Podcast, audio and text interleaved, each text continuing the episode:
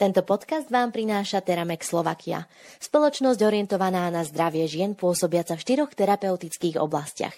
Antikoncepcia, in vitro fertilizácia, menopauza a osteoporóza. Teramex, staráme sa o zdravie žien.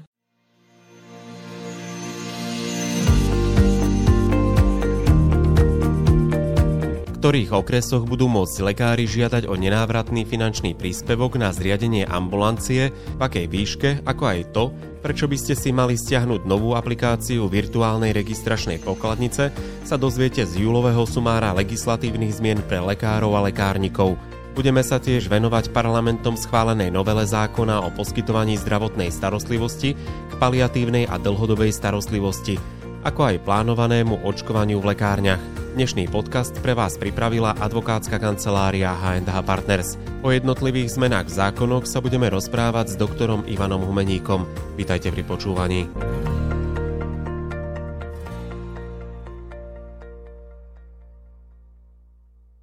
Od 1. júla tohto roka došlo k zaokruhľovaniu cien, aby sa obmedzil obeh jednocentových a dvojcentových mincí na Slovensku z toho vyplýva povinnosť aj pre lekárov. Akú aplikáciu by si mali stiahnuť a prečo? No odporúčam to, aby si lekári, ktorí používajú virtuálnu pokladnicu, tak práve v nadväznosti na tieto zmeny, ktoré si spomenul, aby navštívili stránku finančnej správy, kde sa dá stiahnuť aktualizovaná aplikácia práve k virtuálnej pokladnici, ktorá reflektuje tie zmeny, ktoré sú účinné od 1. júla 2022.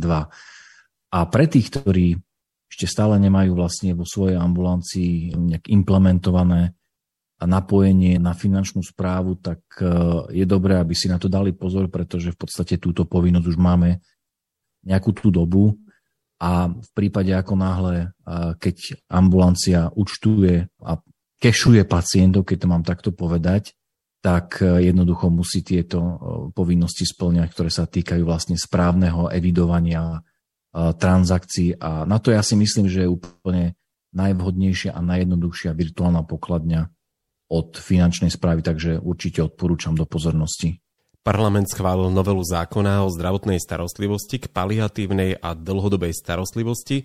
Čo je cieľom tejto zmeny a čo je cieľom týchto zmien a čo sa vlastne zadefinovalo? Je to novela, ktorá je zaujímavá. Ona je zložená z viacerých takých častí a tie najpodstatnejšie, na prvý pohľad najpodstatnejšie sú tie, ktoré si spomenul. Takže do zákona sme dostali definície nejakých nových pojmov, ktoré sa týkajú toho, že čo je dlhodobá zdravotná starostlivosť, čo je následná zdravotná starostlivosť.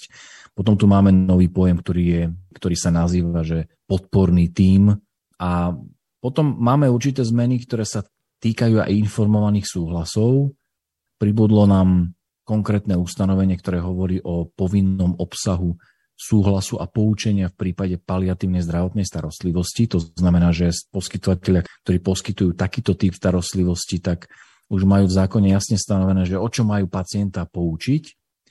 A potom tam máme také na prvý pohľad minimálne zmeny, ktoré sú v niektorých prípadoch celkom akože ďaleko siahle. Ja by som napríklad spomenul povinnosť pri poučení pacienta dodržiavať zákon o jazyku národnostných menšín.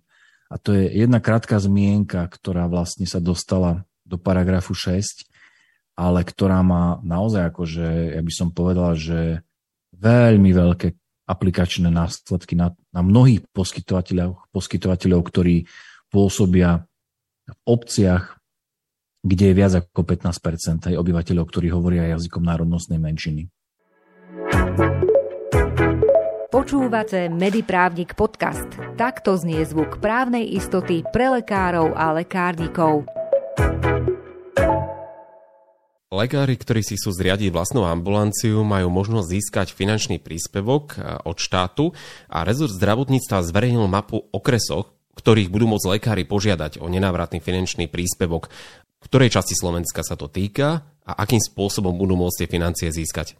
No žiaľ, vzhľadom na nedostatok eh, lekárov primárneho kontaktu sa to týka v podstate, ťažko by bolo vyberať, že koho sa to netýka.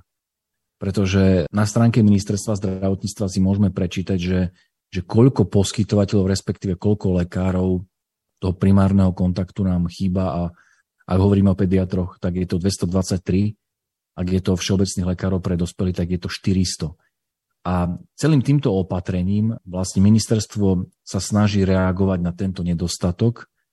Teraz dajme nabok, že už je to neskoro a že vlastne kataklizma už prebieha a už vlastne chytáme úplne, že sa za chvost a ten pes už je asi 50 metrov pred nami, takže ho nevieme chytiť.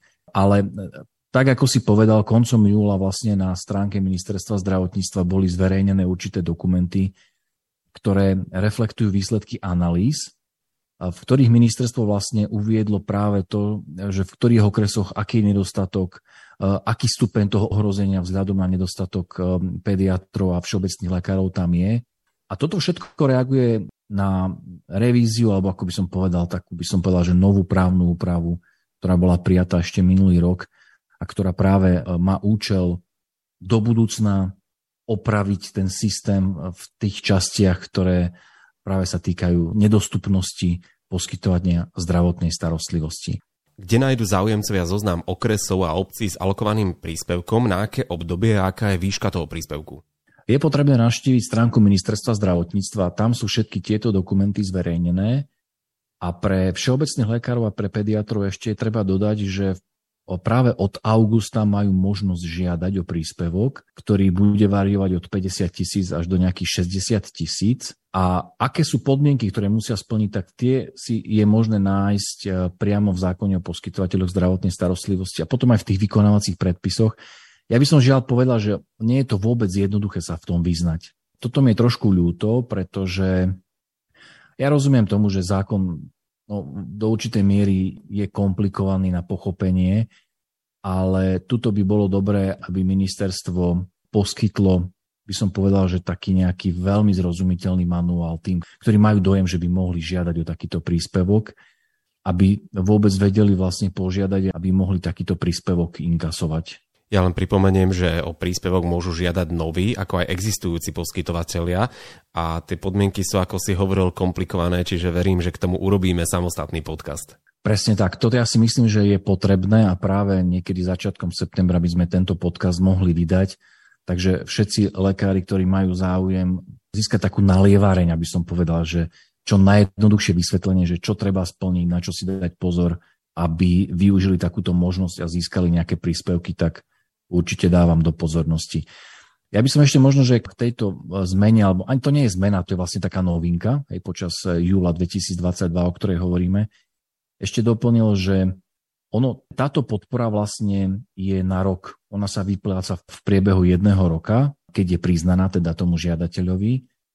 A prvých 40% by sa malo vyplatiť do 7 dní, ako ten žiadateľ, ktorému bol priznaný príspevok, oznámil číslo bankového účtu ministerstvu ale tak, ako som povedal, je to jednorázový príspevok.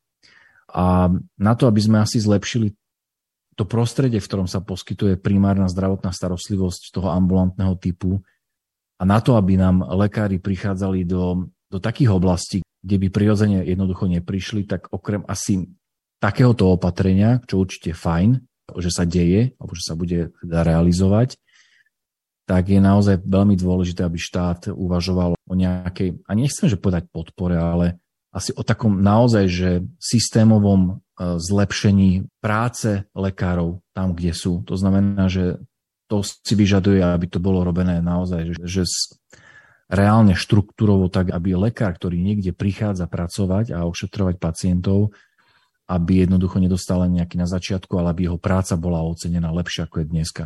Ja mám k tomu ešte jednu otázku, že lekári si tým môžu vykryť 100% nákladov na zriadenie tej ambulancie? Nie je to ako pri úveroch v komerčných bankách, že musia mať aj vlastný vklad a že oni im v podstate dajú nejakú časť peňazí? Nie, tu je to vyslovene viazané na miesto a je to vlastne závislé od toho, že v, ktorej lokalite sa ten žiadateľ nachádza, kde by tú ambulanciu mal mať zriadenú. A potom to priamo vlastne ako keby nadvezuje na tie podmienky, ktoré sú v zákone a ktoré ono v podstate aj mne sú ťažko pochopiteľné a to je zlé, hej, že keď už právnik, ktorý sa venuje predpisom zdravotníckého práva, že musí naozaj že čítať riadok poriadku slovo po slove a pozerať, kde sú čiarky, aby pochopil zmysel toho, čo tam je uvedené, tak to nie je dobré. Hej. Akože nehovorím, že to je napísané nesprávne, ale je to veľmi, veľmi zložitý text. A toto môže spôsobovať, ja si myslím, že žiadateľom problém pri tom, keď už budú vôbec akože sa na to pozerať či vôbec sa na nich ako keby tá možnosť žiadať o príspevok vzťahuje.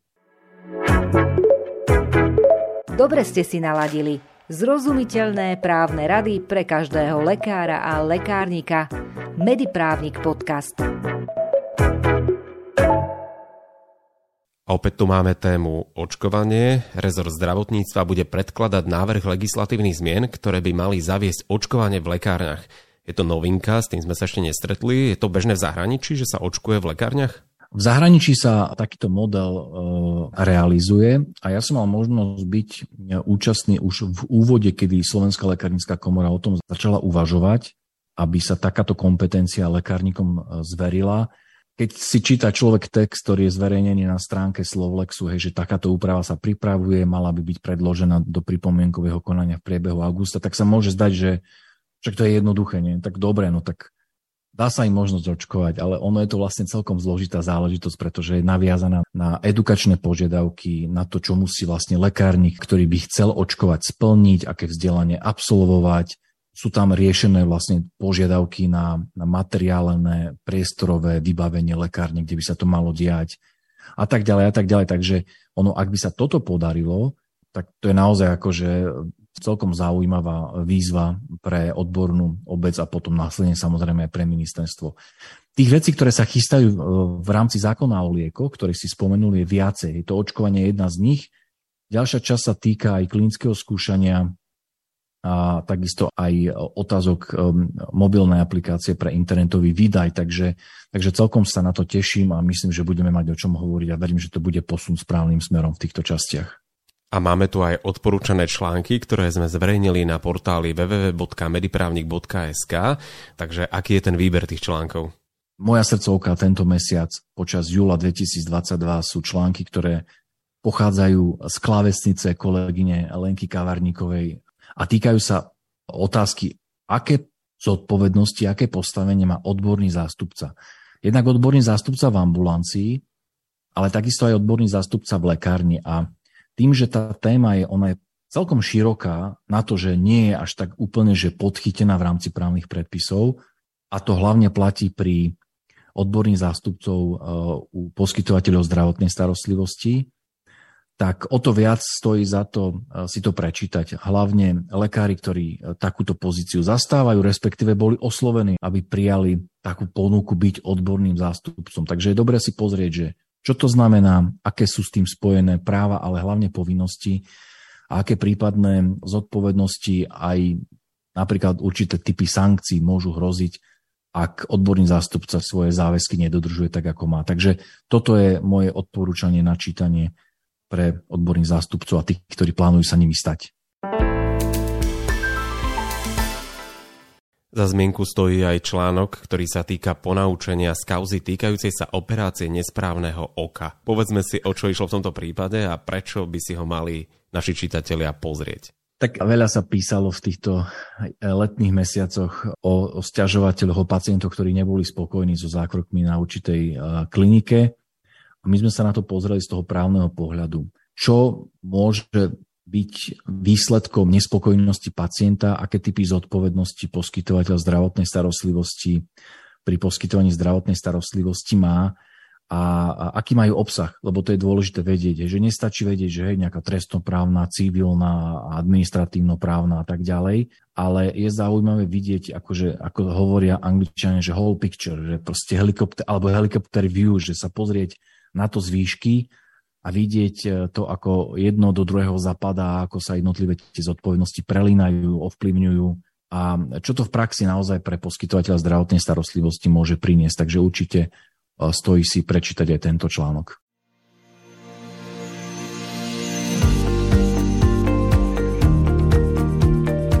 Články, o ktorých sme dnes hovorili, nájdete zosumarizované v našom mesačnom newsletteri. Ak by ste ho chceli odoberať, stačí, ak si u nás na stránke mediprávnik.sk vytvoríte bezplatný užívateľský účet a newsletter dostanete každý mesiac do svojej e-mailovej schránky. Ďalšie zmeny, ktoré sa týkajú vašej ambulancie alebo lekárne, vám ponúkneme o mesiac. Každý pondelok si môžete vypočuť nový podcast na medicínsko-právnu tému. Všetky časti nájdete na YouTube kanáli Mediprávnik Podcast, ako aj platformách Spotify, Apple Podcast, Google Podcast a Podbean. Majte sa krásne.